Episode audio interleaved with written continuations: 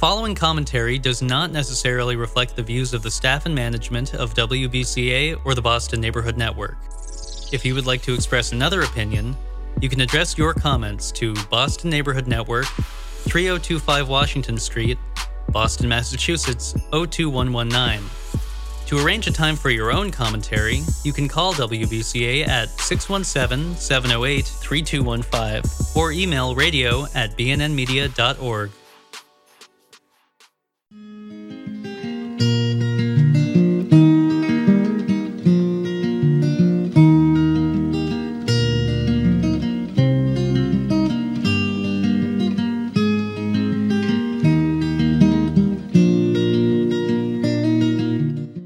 welcome to Life Matters. I'm your host, Brendan O'Connell. Well, we often look at the broad mosaic of the Right to Life movement, and also many. There are many, many topics that uh, came to my revelation as I started this show over 20 years ago. And today we have a distinguished guest who's been a guest here in the past. Uh, he worked uh, at the Harvard MIT statistical project uh, with students from both Harvard and MIT, and he's from. Um, the distinguished Central Catholic High School in Pittsburgh. He also matriculated at Dartmouth College and got a PhD at Stanford University. Well, welcome, Dr. Michael New. Uh, thanks for having me. Much appreciated. Uh, now, Michael, you're uh, also, I forgot to mention, you're a senior associate scholar at the Charlotte Lozier Institute. And I, I wanted, I wanted to start off with uh, pregnancy help centers. Uh, they've been under attack ever since the, Desob, the Dobbs decision in late June of 2022.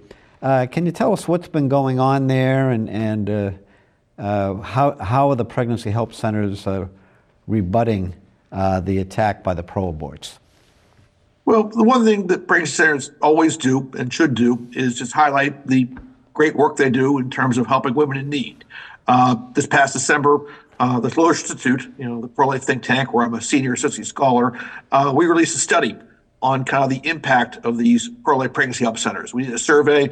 We tried to reach out to all uh, 2,750 pro-life pregnancy centers in the United States and just tally up, you know, the women they saw, the services they provided, uh, materials they gave out, and the results were impressive. Uh, pro-life pregnancy help centers saw over 970,000 uh, clients, new clients in 2022. That's like close to a million people. And they provided over $360 million, or nearly $360 million worth of goods and services. So everything from providing strollers, cribs, diapers, to parenting classes, uh, to you know medical help, to you know job placement help. Uh, they really do provide a very impressive range of services to women in need, and uh, this is something I think everybody should applaud, whether you're pro-life, pro-choice, or somewhere in between. Uh, the fact they're helping and seeing this many people is a, a great, great thing. And uh, what about, uh, you know, you hear the clamor by the pro aborts that, uh, well, they're not medical facilities. Uh, what do you make of that? And, and of course, uh, some of these, uh, many of these pregnancy help centers now have um, ultrasounds. Can you speak to that a little bit? Well, first, sure. I mean, uh, by our we look at kind of what percentage of pregnancy centers offer different services.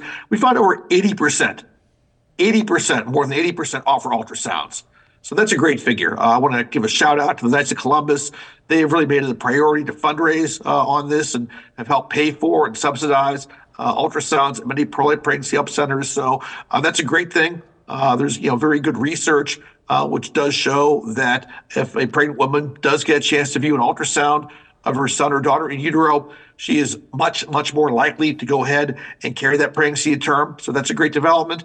And, you know, there are medical professionals who do work at pregnancy help centers. Uh, not everybody has a, a, medical professional on staff, uh, but many do. And many are willing to do referrals. Uh, to places that do have physicians. So, um, you know, they're becoming more professionalized. You know, the I'm on the board of the Northwest Center, which is a pro-life pregnancy center in the D.C. area. Uh, our current director uh, has a degree in social work. Uh, she's very good at assisting uh, people in need. That's you know what she does for a living. So they are becoming you know more professionalized and do again offer a very impressive range of services to women, youth, and, and families in, in need. Uh huh. And uh, the do do you th- do you think that uh, the abortion industry is succeeding in trying to misportray what pregnancy help centers do? Not really. I mean, I think that first off, when you look at you know surveys, I mean, you know, Knights Columbus has done a survey on this, and over 90% of Americans support what pro-life pregnancy centers do. Uh, I think even a lot of your kind of average pro-abortion person, you know, if they heard about a group that helps pregnant women carry pregnancies to term, they would even applaud that.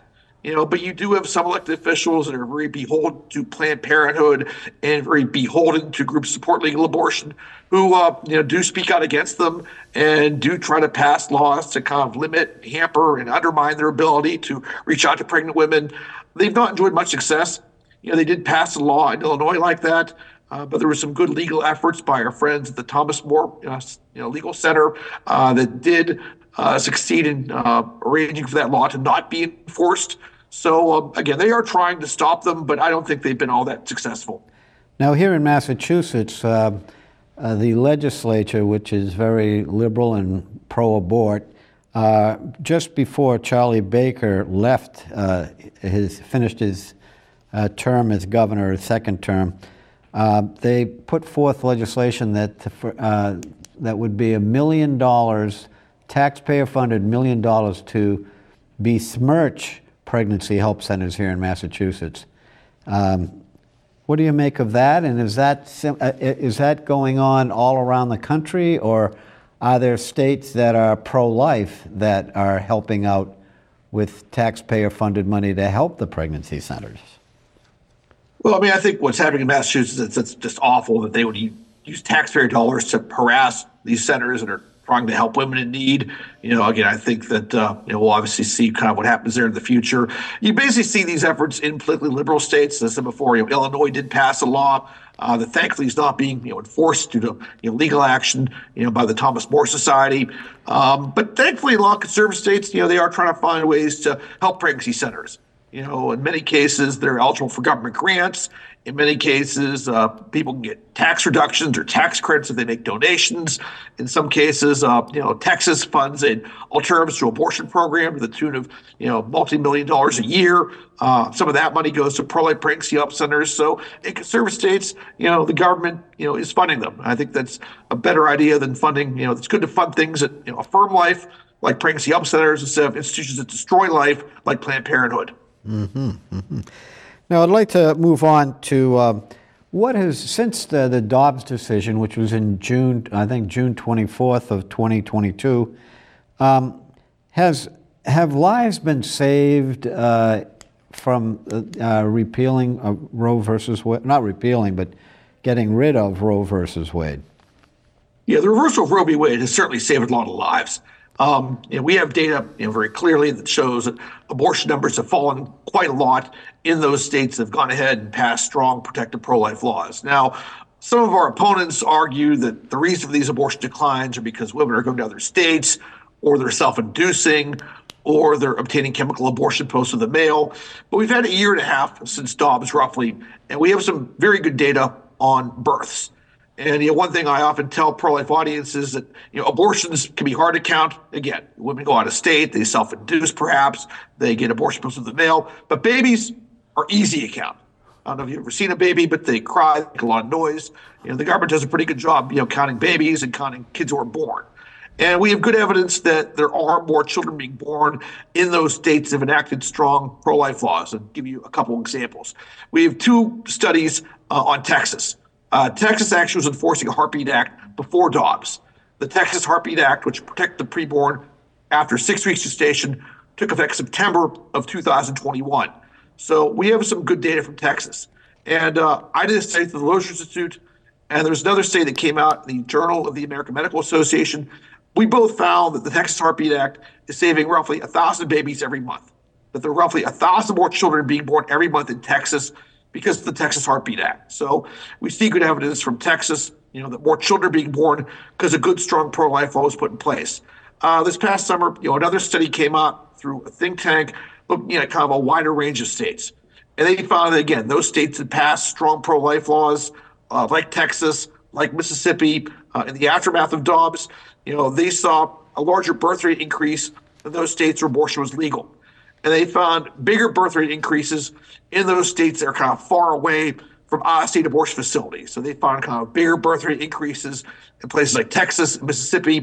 They did in places like Missouri, uh, where there's out-of-state facilities that are pretty close by. So again, good birth data from Texas and other states shows that these post-Dobbs pro-life laws are in fact protecting women and saving lives. Well, um, I, yeah, some statistics, though, show that uh, there's been a slight increase uh, year to year of abortion uh, since Dobbs. Uh, is that because of the availability of the chemical abortion, or uh, do you think that those statistics might not be correct? I think there's a chance they might not be correct. I think we have to take a, a wait and see approach. The group that kind of took the lead on giving us recent or updated abortion data post Dobbs is the Society for Family Planning. To be honest, I had not heard of this group until after the Dobbs decision they don't really have any real track record of providing abortion data in the past. Uh, in the past, we've gotten abortion data from, from Guttmacher and the CDC. So a lot of the data you see comes from this group uh, that, in my opinion, just doesn't have a lot of experience, and the data they come out with you know, may not be accurate. Um, and I can also talk about methodology, some of the problems they have. I mean, uh, they're trying to compare uh, post-Dobbs data to pre-Dobbs data, but they only look at two months of pre-Dobbs data. So that's really not that much. You know, I think if you're going to look at a year's worth of pre-Dobbs data and compare it to a year's worth of post-Dobbs data, that's useful. We only have two months of pre-Dobbs data. That that can be weak. Uh, that might be misleading. But even so, one thing I would say is that you know it's possible that abortion numbers are going up. Uh, that's just possible that the increases in pro-abortion states are just kind of outpacing the declines in abortion in pro-life states. Um, you know, we see the Biden administration has made chemical abortion pills, you know, more available. Uh, they continued the post-pandemic problem, or I should say, the post-pandemic policy, I should say, of allowing women to obtain chemical abortion drugs uh, without an in-person medical exam. I think that's obviously failed unborn children, very poor public health as well. Other states are making abortion policy more permissive in the past five years. Illinois, Maine, Rhode Island all started to cover abortion through their state Medicaid programs. Illinois repealed their pro-life parental involvement law. Massachusetts, where we are right now, they weakened their pro-life parental involvement law. So uh, again, you do have a lot of policy changes in liberal states uh, that made abortion policy more permissive. So if abortion numbers are going up, it might be due to that. Uh, it might just be the gains in pro-abortion states, sadly, are exceeding their abortion reductions uh, in pro-life states. Hmm. Wow. Well, well, I guess we'll find out as time goes along when we get full year figures and that sort of thing. What was the name of that outfit again? That is supposedly it's called the Society for Family Planning. The Society they launched, for Family Planning. Yeah, they're a pro-contraception, pro-abortion group. Um, honestly, I had not heard of them until after Dobbs. They launched what we call they call the We Count Project. Uh, and again, um, you know, they don't really have a lot of experience yet doing abortion data. Um, they're doing a survey. Uh, I don't think they're getting you know 100%. I think they're extrapolating. So again, there's a chance that some of this data, which the media is taking complete face value, you know, they release an update. Uh, the media just reported it as gospel truth. They don't talk to me. They don't talk to other people who are pro-life with a background in math or statistics. So it's kind of frustrating, but time will tell. But the important thing is pro-life laws we are passing are doing a lot of good. You know, uh, obviously we have our work cut out for us. We're not promised a, a smooth glide path to victory, uh, but the incremental things we do, and even the big things we do, are having an impact. Oh, that's good to hear. Now, I also wanted to ask you about um, the the ballot measures. The other the other side, the pro-abortion side, is able to throw a lot more money at uh, I'll call it sign, a soundbite uh, television ads and influence people like in Kansas and Michigan and now Ohio. Could you speak to that? Uh, and what do you think, uh, how can the pro life side counter that uh, so that their messaging uh, is more influential than the pro abortion uh, messaging? Yeah, it's tough. I mean, uh, you know, people who support legal abortion have a lot more money than pro lifers do. You know, abortion is a multi billion dollar industry in this country. And, you know, places that do abortions, that invest in abortion, heavily put a lot of material resources into these ballot propositions, and we were outspent everywhere. Um, you know, that said, um, you know, we have to fight this. It's not going to be easy, uh, but it looks like the other side might put abortion on the ballot in as many as 12 states in 2024. So our work is really cut out for us. Uh, the one bit of messaging, you know, I think that we should emphasize more is taxpayer funding. You know, I think that in Michigan and Ohio, we emphasize parental rights a lot. That's not a bad argument, but, you know, I would say that teen pregnancy rates, teen abortion rates have fallen quite a lot since the 70s, 80s, and 90s. I'm not sure that concerns parents today the way it may have concerned, you know, parents 20, 30, 40 years ago. Uh, I would hit on the fact that if you put abortion in the state constitution, there's a good chance the state Medicaid programs have to pay for abortion. You know, that's going to be your tax dollars, my tax dollars, other people's tax dollars paying for it. I think that's a strong argument.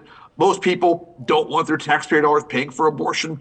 So, um, again, that's how I would kind of counter these in the future. But again, our work is cut out for us. And um, who, who are these people? I, I, understand, I heard that in Michigan, uh, there were like five or ten people that donated tremendous amounts of money, uh, one of them being Bloomberg, I believe. Uh, mm-hmm. Do you know who some of these other people are that are, are these wealthy people, that, rich old men, I'll put it to you that way, that are you know, I, can't name names, but a lot of the money does come from out of state. I mean, a lot of money that's in these ballot propositions is coming from out of state. Um, but I don't want, I mean, pro lifers to be concerned and aware of this, but I, I don't want us to despair. As I said before, there's likely, there may be as many as 12 states where abortions on the ballot in 2024. But there are some of these elections I think are winnable. Uh, you some examples. Uh, Florida, because of their constitution, the other side has to get 60% to win, not 50%, 60%, 60-0. So usually when we run effective campaigns, we've kept the other side under 60. You know, the other side did not break 60 in Kansas or Michigan or Ohio. So I think we can keep them under 60 in Florida if we run a good campaign. They also want to put uh, abortion in the Constitution in places like um, Nebraska, South Dakota, Missouri, and Arkansas. These are very red states.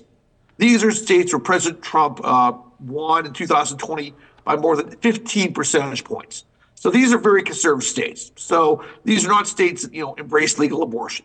Uh, again, our work is cut out for us, but I think in Florida we can win.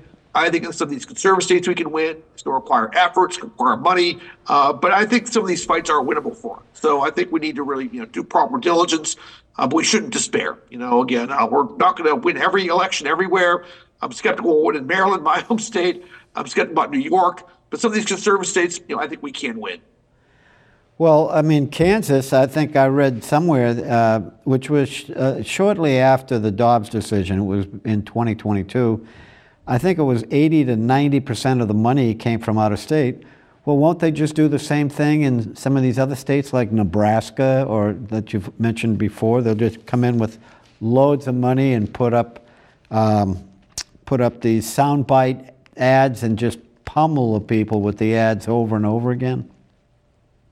Um, that's a possibility. I mean, I would say Kansas, you know, the pro life team, I think, was a little bit blindsided, to be honest. I don't think they really anticipated, you know, the onslaught. You know, I mean, the pro life movement's not rich, but we can raise money for things. You know, um, you know, money is important, but it's not everything. Uh, you know, I think we can run effective campaigns. Uh, we just have to be diligent. I mean, one parallel I would draw uh, is, you know, supporters of same-sex marriage. They lost a bunch of times in the ballot box. They probably lost over 30 times straight. They are persistent, and I disagree with them. But in a way, I do admire their persistence. You know, they probably lost over 30 direct democracy elections before they finally started winning. Pro-lifers have to be that persistent too. You know, we may suffer some setbacks and disappointments. We just have to keep at it. You know, um, you know. Again, I think that you know we have good arguments. I think when people start to see the impact of what's happened in Ohio and Michigan, if parental involvement laws in those states are struck down, if taxpayers in those states have to pay for abortions through the state Medicaid program. That's going to make you know the other side you know look dishonest. Uh, it's going to give us some good ammunition. You know, again, we have our work cut out for us. It won't be easy, but we, we shouldn't despair. In Ohio, where you needed 50% plus one vote to change the Constitution, could we, the pro-life side, put up a, a put up a, a, a ballot that rectifies the situation where we just need 50% plus one vote? Well, we could just run our own pro-life ballot proposition. Um, but, you know, to be honest, since we recently bailed the ballot box, I'm not sure that would necessarily be the best uh, best solution for us.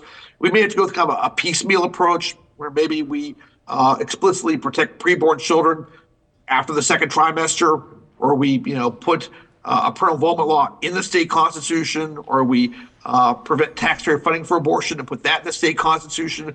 We may have to kind of a piecemeal approach, an incremental approach in these states. Um, yeah, we'll see what happens. Um, you know, I don't think uh, we can just flip an outcome. I think the other side will show up with a lot of money to defeat us. But on a kind of a narrow issue about stopping late-term abortion, protecting parental involvement rights, or I should say protecting parental involvement law, stopping taxpayer funding of abortion, I think we could win a direct democracy campaign on things like that in Ohio and maybe some other states too. Um, switching back to the chemical abortion pill, uh, that uh, sort of thing, uh, is there are there statistics yet on uh, how dangerous it is in comparison to, say, a surgical abortion? Uh, yeah, absolutely. Are, are, are, there statistics out there, or are they? Are we waiting to find out uh, that chemical abortion is actually more dangerous than other types of abortion? We have very good data that shows that chemical abortions are, in fact, more dangerous than surgical abortions.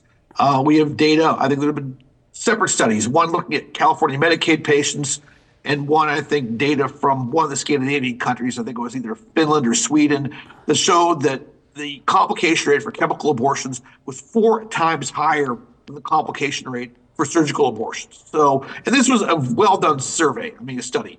It wasn't, you know, piecemeal this was comprehensive data from California Medicaid.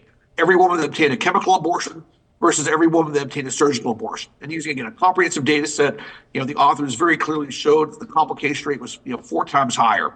You know, the FDA has collected data on chemical abortions. Uh, I think there have been over like 20 women have died because of chemical abortions. Uh, there have been thousands of complications that have been recorded. So we do have good data from both the U.S. and elsewhere that these chemical abortion pills are obviously fatal to unborn children, but do pose some pretty serious health risks to women as, as well. And the Scandinavian uh, countries, uh, particularly I think Finland is used a lot, uh, they track you from birth to death. So that's uh, for someone yeah, Finland is a very good like health registry, but really tracks everybody. And you know, uh, again, the good thing is it's comprehensive. It's not you know picking and choosing volunteers. Uh, they have a very you know comprehensive data set of uh, you know pe- women from Finland who have undergone abortions, and we have other good data from Finland as well. We do know that women who obtain abortions in Finland are frankly more likely to die at a younger age uh, than women who carry pregnancies to term. So uh, it's a rich data set, and I think we've been able to use to show that the health risks of, abortion to, to women. Now, I noticed pro aborts are changing their tune. They're now calling it reproductive rights or reproductive freedom, I've heard, uh, on these uh, ads that uh, are played on the radio and mostly on television. How do we counter that, reproductive freedom? I don't know, but it's interesting. I mean, NARAL keeps changing their name. Um, you know, they were once the National Association for the Repeal of the Abortion Laws. Um, they became, you know, National, you know, uh, I forget what National Reproductive Rights Action League. They became the NARAL Pro Choice America. Uh, they keep changing the name, but it's like rearranging the deck chairs on the Titanic. You know, abortion is wrong. It's ugly. People see that. It doesn't matter what kind of flashy name or flashy slogan you trot out people see through it. So, you know, they keep changing their name, you know, again and again. Uh, I don't think people are going to buy what they're trying to sell. Uh, you know, again, I think that pro-life is, you know, very strong, very solid. It really, you know, shows what we stand for. We believe in life, the sanctity of life, the innocence of life, the value of life. I think, you know, pro-life is a good moniker, and I, I wear that proudly. Mm-hmm. I see. Was there anything else that uh, has come across your? I know you had a, a recent article in uh, National Review Online uh, what were you trying to outline there to or inform? Yeah, I just want to highlight. I mean, every election is important, but 2024 is very important. I mean, I joke, uh, you know, every election can't be the most important election, most important election, but some are more important than others. And the 2024 cycle is very important. Um, you know, obviously, we have a presidential election. You know, your viewers may not agree about who, um, you know, the Republicans should nominate, uh, but whoever the Republican nominee is will certainly be much better on pro-life issues than Joe Biden. You know, uh, executive branch appointments are important. Judicial nominations are important. Um, you know, we need to do proper diligence. You know, we have uh, the entire House of Representatives is up for reelection. A third of the Senate is. You know, we need good pro-life people in there to protect the Hyde Amendment and you know push good pro-life policies forward. And also, as I mentioned earlier, the state ballot propositions are important. You know, I think that pro-lifers need to notch some victories. Uh, the other side has won seven straight times. That said, one thing I do point out is that even though they've notched these wins, they've not succeeded in repealing or striking down any existing post Dobbs pro life law. So all the laws we passed post Dobbs are still standing right now. But that could change. You know, again, the other side wants to, you know, run these direct democracy campaigns in Arkansas, in South Dakota, in Nebraska, in Missouri, states where we do have strong pro life laws that are protecting, you know, unborn children right now. Uh, if those laws get struck down, uh, we could see many more abortions take place. You know, these laws are saving thousands of lives, you know, every year. We need to, you know, notch some wins. You know, we just can't let the other side run roughshod all over us. You know, this election cycle, you know, both the federal level, and the state level, you know, very important. Uh, all hands have to be on deck. Mm-hmm. Well, Dr. Michael New, thank you so much for coming on the show today and informing the public uh, of uh, what's really going on out there in the uh, world of uh, birth and abortion and uh, pro life laws and pro abort uh, efforts. We really appreciate it. Thank you so much. Thanks, Abby. Much appreciated. Keep the great work. And folks, we hope you found today's show to be unique, informative, content rich, truthful, and thought provoking. Thanks for watching and listening. My name's Brendan O'Connell, your friend for life.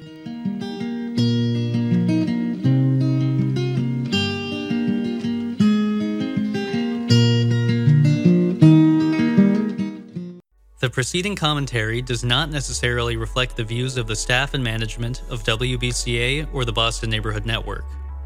If you would like to express another opinion, you can address your comments to Boston Neighborhood Network, 3025 Washington Street, Boston, Massachusetts 02119.